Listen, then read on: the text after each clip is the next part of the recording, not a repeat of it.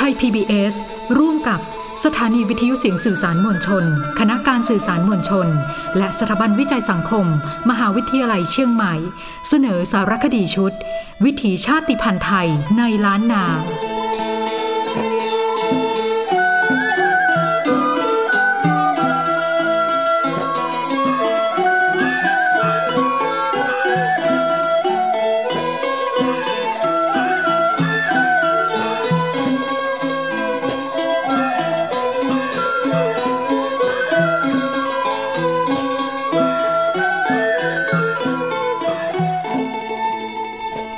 คนลำพูนมีการทอผ้าใช้เองมาแต่อดีตอันยาวนานโดยเฉพาะการทอผ้าที่เป็นเอกลักษณ์ของชนชาวยองในกลุ่มชนชั้นสูงที่เป็นวัตถุดิบเป็นเส้นไหมมากกว่าที่จะเป็นเส้นฝ้ายที่ใช้กันในชนชั้นล่างลงไปการเวลาล่วงเลยผ่านมานับร้อยปีการทอผ้าไหมและผ้าฝ้ายยังมีการประยุกต์ใช้กันอยู่แต่เป็นการทอเป็นลวดลายไม่วิจิตรนักประวัติของการทอผ้ายกดอกในจังหวัดลำพูนนั้นไม่มีหลักฐานปรากฏเป็นลายลักษณ์อักษรแน่ชัดแต่จากคำบอกเล่าของผู้เฒ่าผู้แก่กล่าวไว้ว่าการทอผ้ายกดอกมีจุดเริ่มต้นอยู่ในคุ้มเจ้าซึ่งแต่เดิมมามีการทอผ้าฝ้ายยกดอกกันอยู่ก่อนแต่เป็นการทอยกดอกในผ้าฝ้ายและเป็นลวดลายธรรมดาไม่สวยงามวิจิตรมากนัก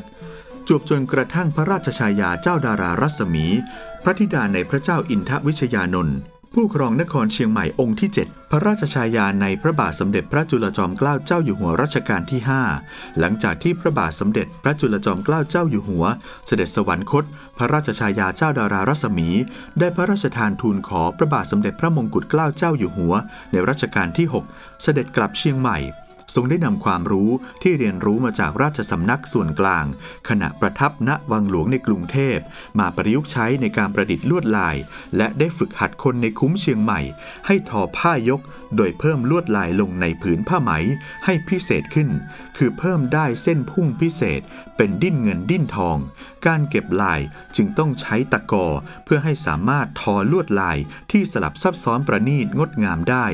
เรียกเทคนิคการทอนี้ว่ายกดอกเพื่อนำไปถวายเจ้านายชั้นผู้ใหญ่ในภาคกลางและทรงใช้ส่วนพระองค์เนื่องด้วยทรงเป็นพระญาติกับเจ้าเมืองลำพูนจึงทรงถ่ายทอดความรู้เรื่องการทอผ้ายกที่มีลวดลายสวยงามแปลกตาและวิจิตรบรรจงให้แก่เจ้าหญิงส่วนบุญพระราชฉายาของเจ้าจักรคำขจรศักดิ์เจ้าผู้ครองนครลำพูนองค์สุดท้ายและเจ้าหญิงลำเจียกพระธิดาเจ้าจักรคำขจรศักดิ์ทั้งสองพระองค์จึงได้นำความรู้การทอผ้ายกมาฝึกคนในคุ้มหลวงลำพูนและชาวบ้านได้เรียนรู้การทอผ้ายกจากคนในคุ้มจนมีความชำนาญและมีการเผยแพร่ทั่วไปในชุมชนต่างๆโดยได้มีการฝึกหัดชาวบ้านในบริเวณใกล้เคียงจนมีความรู้เรื่องการทอผ้าไหมยกดอกเป็นอย่างดีทรงฟื้นฟูผ้าไหมยกดอกลำพูนโดยทรงดัดแปลงให้ผ้าไหมมีความวิจิตรสวยงามยิ่งขึ้นทรงใช้เทคนิคภาคกลางมาประยุกต์และทอกันมากในตำบลเวียงยองและบริเวณใกล้เคียงที่เป็นชุมชนของเจ้านายยองในอดีตในสมัยพระบาทสมเด็จพระมงกุฎเกล้าเจ้าอยู่หัวผ้ายกเป็นที่นิยมในราชสำนักและแวดวงสังคมชั้นสูงเนื่องจากการคมนาคมสะดวกทั้งทางรถไฟและทางรถยนต์จากกรุงเทพสู่เชียงใหม่และลำพูนภาคเหนือจึงกลายเป็นแหล่งผ้าไหมที่ลือชื่อและตั้งแต่พุทธศักราช สองพันสี่ร้อยเจ็ดสิบห้า ผ้ายกที่ทอด้วยฝีมือประณีตจากลำพูนเป็นที่ต้องการทั่วไปไม่เฉพาะแต่ในราชสำนักในปัจจุบันการทอผ้าไหมยกดอกลำพูนเป็นมรดกทางหัตถกรรมที่ถ่ายทอดสู่รุ่นลูกรุ่นหลานและมีการขยายแหล่งทอผ้าไปยังอำเภอลี้อำเภอทุ่งหัวช้างจึงทำให้จังหวัดลำพูนเป็นศูนย์กลางการทอผ้าไหมยกดอกแหล่งสำคัญของประเทศไทย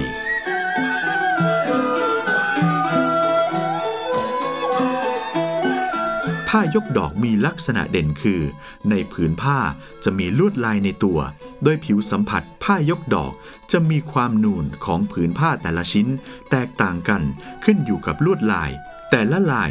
ส่วนใหญ่ลายจะใช้ฝ้ายหรือไหมสีเดียวกันตลอดทั้งผืนบางครั้งอาจมีการจกฝ้ายเพิ่มเติมเพื่อเพิ่มความโดดเด่นของลวดลายก็ได้นเรนปัญญาภูนักจดหมายเหตุอิสระเจ้าของพิพิธภัณฑ์มิกกี้เฮาส์ลำพูนเล่าให้ฟังถึงความเป็นมาของผ้ายกดอกชาวยองไว้ดังนี้การทอผ้าของชาวยองในจังหวัดลำพูน ซึ่งข้อมูลที่เราได้เข้าไปเก็บแล้วก็สัมภาษณ์เมื่อประมาณสักเมื่อประมาณสักสิบกว่าปีที่ผ่านมานะครับก็พูดถึงเรื่องการทอผ้าและการใช้เองแล้วก็ทอผ้าในเรื่องของการนำเป็นสินค้านะครับก็จากที่ได้สอบถามผู้คนในพื้นที่ในอำเภอป่าซางนะครับชาวยองตั้งแต่ปากบ่องนะครับอำเภอปากบ่องแล้วก็ทั้งกลุ่มบ้านบ้านหวายบ้านมะกอกบ้านดอนแล้วก็บ้านหนองเงือกนะครับก็ให้ข้อมูลที่ตรงกันว่าก่อนหน้าที่จะมีเส้นทางรถไฟเข้ามาเนี่ยบรรพบุรุษของเขาเนี่ยได้ทำการทอผ้าแล้วก็ส่งขายเอามายังที่อำเภอปากบ่องเพื่อให้กลุ่มคนจีนนะครับที่อยู่อำเภอปากบ่องเนี่ยได้ส่งนะฮะลงเรือไปขายนะครับแต่จะไปขายถึงสยามหรือไม่นั้นเราไม่แน่ใจแต่ข้อมูลส่วนหนึ่งเนี่ยส่งไปถึงแค่ละแหงนะครับแล้วก็ข้ามฝั่งไปขายทางฝั่งมอตมะหรือหมดแค่พื้นที่ของแค่ปากน้ำโพนะครับผ้าทอที่ส่งไปเนี่ยเป็นผ้าทอพื้นเมืองนะครับเป็นผ้าฝ้ายนะครับผ้าฝ้ายก็ไม่ได้เป็น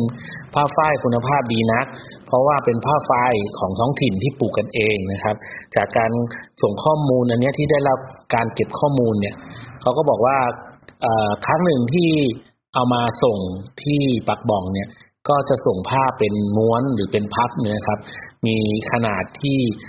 ผืนยาวพอสมควรนะครับเป็นผ้าฝ้ายออกสี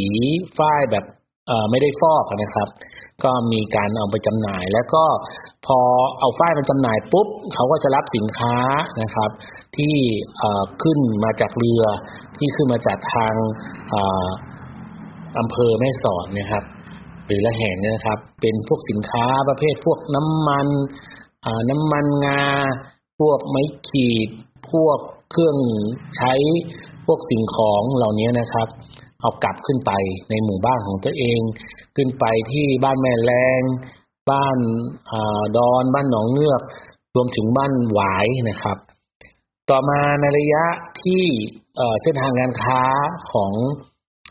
อำเภอปากบ่องเนี่ยทางน้ำเนี่ยนะครับลดบทบาทลงเนื่องจากรถไฟมาในช่วงของรัชกาลที่หกนะครับมาถึงเนี่ย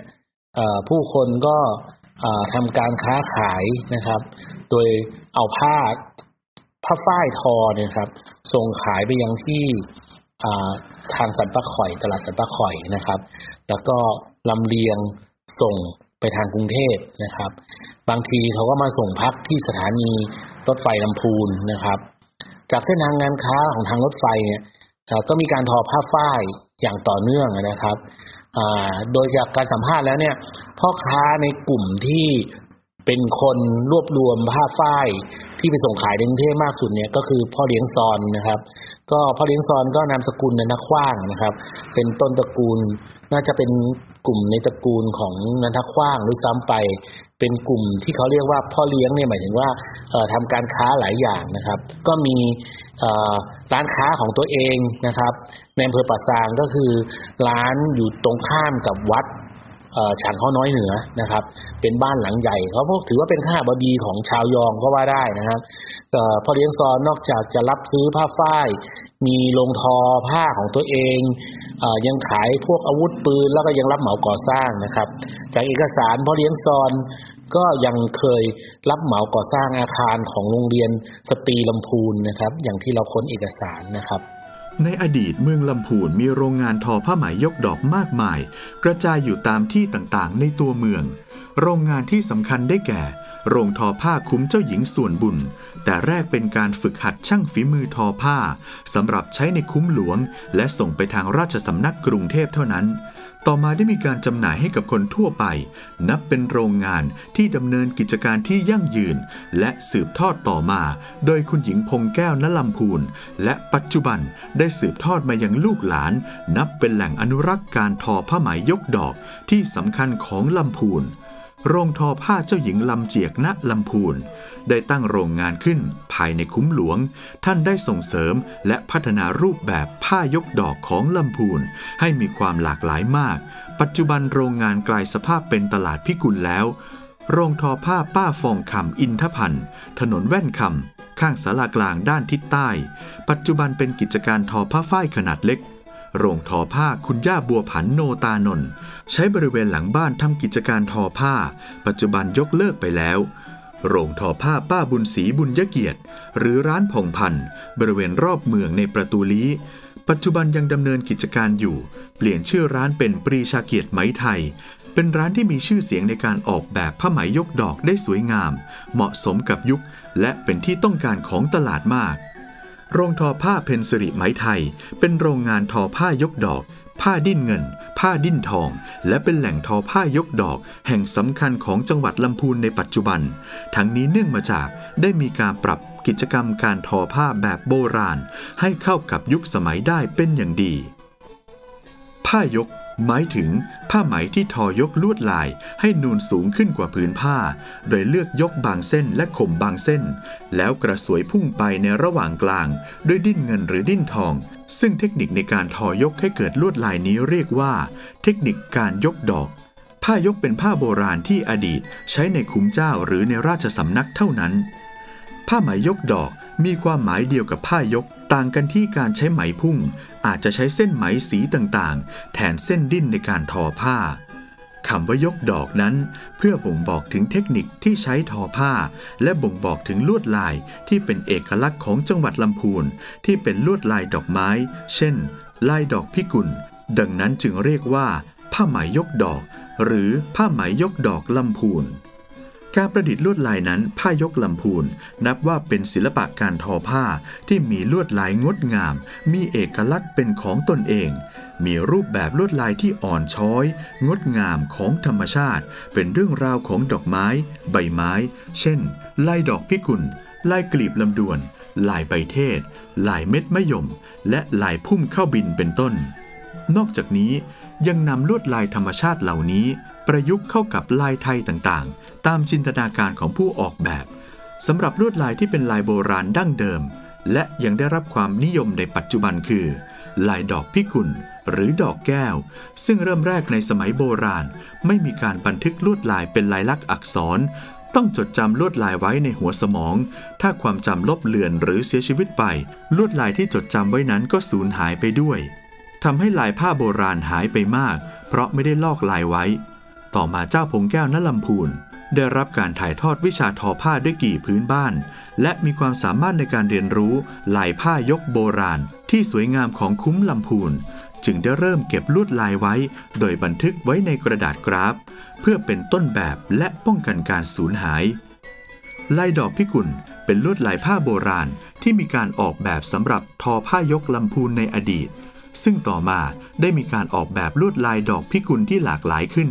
เช่นพิกุลเครือพิกุลมีขอบพิกุลก้านแย่งพิกุลเชิงใหญ่พิกุลถมเกสรพิกุลเล็กพิกุลใหญ่พิกุลสมเด็จและพิกุลกลมเป็นต้นซึ่งแต่ละลวดลายจะมีรูปแบบที่แตกต่างกันคือขนาดของดอกพิกุลและสีสันของเส้นไหมหรือดิ้นเงินดิ้นทองที่กำหนดลงไปให้แตกต่างกันนอกจากนี้ยังมีการเพิ่มลวดลายอื่นๆลงไปประกอบพร้อมกับดอกพิกุลเช่นการเพิ่มกลีบก้านใบเกสรและการเพิ่มเหลี่ยมของดอกพิกุลเป็นต้นเนื่องด้วยลายดอกพิกุลเป็นลวดลายโบราณที่เป็นเอกลักษณ์ของผ้ายกลำพูนและเป็นที่รู้จักของคนส่วนมากดังนั้นผู้ออกแบบจึงนิยมนำลายดอกพิกุลมาผสมผสานกับลวดลายประยุกต์อื่นๆเพื่อคงไว้ซึ่งเอกลักษณ์ของผ้ายกลำพูนให้ดำรงอยู่สืบไปรูปแบบการทอผ้ายกลำพูนนั้นมีรูปแบบการทอโดยใช้กี่พื้นเมืองกี่กระทบหรือกี่มือซึ่งมีทั้งกี่พื้นเมืองโบราณและกี่พื้นเมืองประยุกต์ดังนี้ หนึ่ง. การทอผ้าด้วยกี่พื้นเมืองโบราณการทอผ้ายกลำพูนด้วยกี่ทอผ้าพื้นเมืองโบราณนั้นเรียกอีกว่าการทอผ้าโดยการกล้าวจุกคือการทอผ้าโดยไม่มีหัวม้วนเข้ามาช่วยในการดึงเส้นไหมยืนผู้ที่ใช้กี่ทอชนิดนี้ส่วนมากเป็นผู้สูงอายุที่ทอผ้ามาแต่โบราณซึ่งจะมีความชำนาญในการทอและการแก้ปัญหาการพันกันของเส้นไหมหรือแม้แต่การต่อเส้นไหมที่ขาดตลอดจนการร้อยไหมให้ถูกตะกอการทอผ้ายกด้วยกี่พื้นเมืองโบราณนั้นมีข้อจำกัดคือ หากผู้ทอไม่มีความสามารถจะทำให้เนื้อผ้าหลวมไม่เรียบเนียนและได้ลวดลายไม่สวยเนื่องจากเส้นไหมหย่อน สอง. การทอผ้าด้วยกี่พื้นเมืองประยุกต์การทอผ้ายกลำพูนในปัจจุบันนิยมใช้กี่ทอที่ประยุกต์จากกี่พื้นเมืองโบราณโดยการเพิ่มอุปกรณ์อื่นๆเข้ามาประกอบในตัวกี่เพื่อเพิ่มความสะดวกและแก้ปัญหาการหย่อนของเส้นไหมยืนรวมถึงป้องกันการพันกันของเส้นไหมอุปกรณ์ที่ประกอบเพิ่มได้แก่หัวม้วนไหมเส้นยืนไม้ค้ำดันหัวม้วนฟืมคานรับตะกอดอกไม้ม้วนผ้าทอดังนั้นเมื่ออุปกรณ์เหล่านี้เข้าไปจึงทำให้ผู้ทอสะดวกมากขึ้นและทำให้เกิดการผิดพลาดน้อยลงในการต่อเส้นไหมที่ขาดเนื่องจากเห็นเส้นไหมเรียงเส้นชัดเจนขึ้นอีกทั้งยังได้ผ้าทอที่เรียบแน่นเมื่อลงแรงกระทบด้วยจังหวะที่พอดีจึงทำให้การทอผ้ามีมาตรฐานมากขึ้น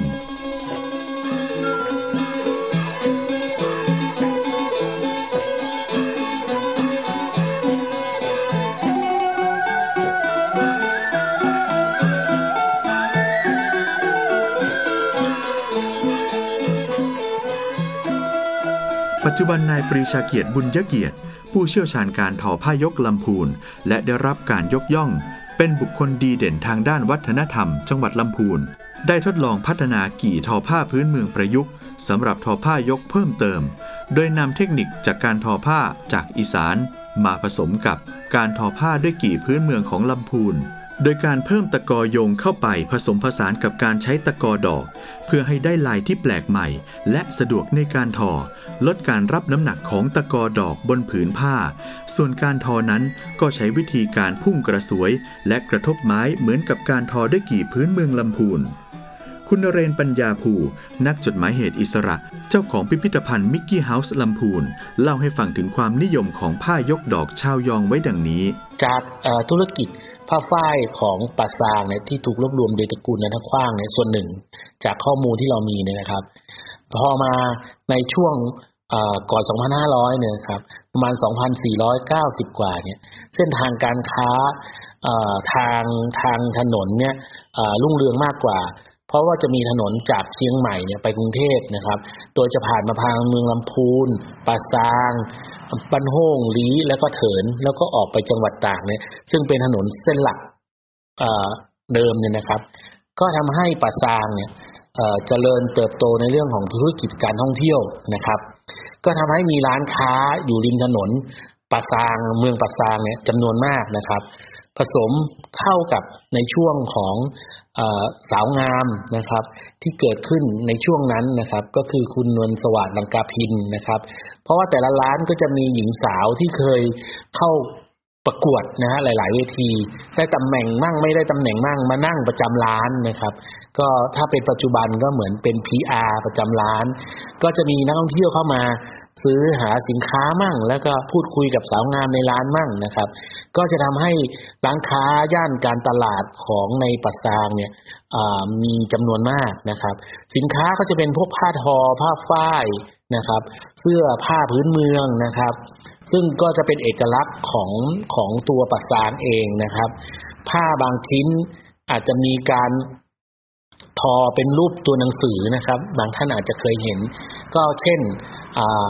มนต์รักป่าซางป่าซางนะครับที่ที่บอกว่าเป็นมนต์รักป่าซางเนี่ยเพราะว่าช่วงหนึ่ง สองพันห้าร้อยเก้าสิบ กว่ากับ สองพันห้าร้อย เนี่ยคุณสุรพลสมบัติเจริญนะครับได้แต่งเพลงมนต์รักป่าซางนะครับขึ้นมาเพลงหนึ่งทำให้เพลงเนี่ยดังมากนะครับถึงขนาดมีการเอาตัวหนังสือคำว่ามนต์รักป่าซางนะครับทอลงไปในผ้าฝ้ายของอำเภอป่าซางของคนยองเรานี่แหละครับก็นำมาผลิตเป็นถุงย่ามเป็นเสื้อเป็นหมอนเป็นอะไรหลายๆอย่างที่จากผ้าฝ้ายนะครับความเจริญรุ่งเรืองของของผ้าทอของคนยองเนี่ยครับถูกผลิตนะฮะเข้ามาจำหน่ายเป็นจำนวนมากนะครับจนถึงในช่วงของเส้นทางถนนนะครับซุปเปอร์ไฮเวย์ซึ่งตัดผ่านลำปางเข้ามายังข้ามดอยขุนตาลเข้ามาอำเภอแม่ทาซึ่งได้รับความนิยมมากเส้นทางป่าซางเส้นเดิมที่เป็นศูนย์ท่องเที่ยวเนี่ย ก็ลดบทบาทของตัวเองไปนะครับแต่ว่าผ้าฝ้ายของชาวยองของคนป่าซางเนี่ยก็ยังไม่หมดไปก็ยังถูกผลิตเนี่ยนะฮะผลิตแล้วนำไปจำหน่ายที่ไนท์บาซ่าที่เชียงใหม่นะครับจนความซบเซาของไนท์บาซ่าเนี่ยลดหายไปนะครับก็เหลือเพียงแต่ผ้าฝ้ายไม่กี่ร้านนะครับที่ถูกจำหน่ายอยู่นะครับโดยเฉพาะผ้าฝ้ายของร้านนันทขว้างก็ยังอยู่ยงคงกระพันนะฮะจนระยะหนึ่งนะครับแต่ว่าผ้าฝ้ายกลับกลับได้รับความนิยมอีกครั้งเมื่อ เอ่อกลุ่มทอผ้าของคนยองนะครับกลับหันไปทำในผลิตในพื้นที่ของตัวเองเราจะเห็นผ้าฝ้ายของบ้านดอนนะครับบ้านหนองเงือกนะครับก็ทอเองผลิตเองและก็จำหน่ายเองสุดท้ายแล้วนะฮะเอ่อก็มีนโยบายของอพท.ก็คือองค์การบริหารส่วนจังหวัดได้เข้ามาสนับสนุนงานผ้าฝ้ายนะครับของคนยองในอ่าบ้านหนองเงือกและบ้านดอนผมไม่แน่ใจว่าปัจจุบันก็ครั้งที่สิบกว่าแล้วนะครับผ้าฝ้ายก็ถูกกระจายออกไปจนเป็นสินค้าอ่าแล้วก็ส่งเสริมการท่องเที่ยวนะครับปัจจุบันนี้ก็จะมีผ้าฝ้ายในกลุ่มของคนยองก็มีจำหน่ายนะครับอยู่ในศูนย์ท่องเที่ยวต่างๆไม่ว่าจะเป็นป้าดอนนะครับหรือหนองเงือกหรือแม้กระทั่งเอ่อของบ้านแม่แรงเองนะครับเพราะฉะนั้นแล้วเอ่ออาจจะสรุปด้วยว่าการทอผ้าของคนยองเนี่ยถูกเอ่อนำมาผลิตใช้เป็นสินค้านะครับเป็นระยะเวลานานนะครับแต่ว่าผ้าฝ้ายของเอ่อของคนยองเนี่ยนะครับก็จะมีเอ่อคุณสมบัติพิเศษก็คือทำจากผ้าฝ้ายท้องถิ่นแล้วก็มีการทอ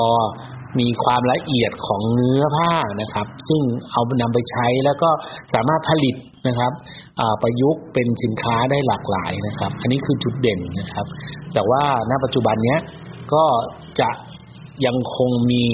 การทอผ้าในรูปแบบที่ทันสมัยมากขึ้นแล้วก็มีเทคนิคอื่นมาผสมผสานแต่ก็ยังคงในเรื่องของความเป็นชาวยองกับการทอผ้า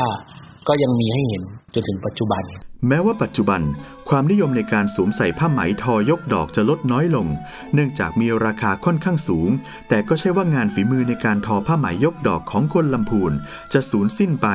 ปัจจุบันยังคงมีการอนุรักษ์และสืบทอดงานฝีมือทอผ้าไหมยกดอกให้แก่ลูกหลานอยู่อย่างสม่ำเสมอและยังมีการพัฒนาลวดลายของผ้าไหมทอยกดอกให้มีความทันสมัยมากยิ่งขึ้นเพื่อรองรับตลาดทอผ้าที่ปัจจุบันกำลังเริ่มได้รับความนิยมตามกระแสแห่งการอนุรักษ์งานฝีมือจากธรรมชาติ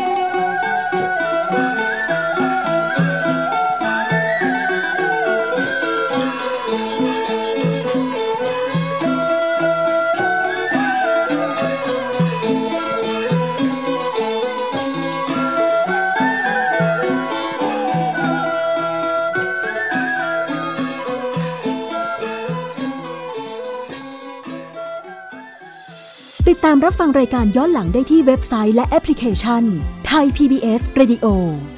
ไทย พี บี เอส Digital Radio วิทยุข่าวสารสาระเพื่อสาธารณะและสังคม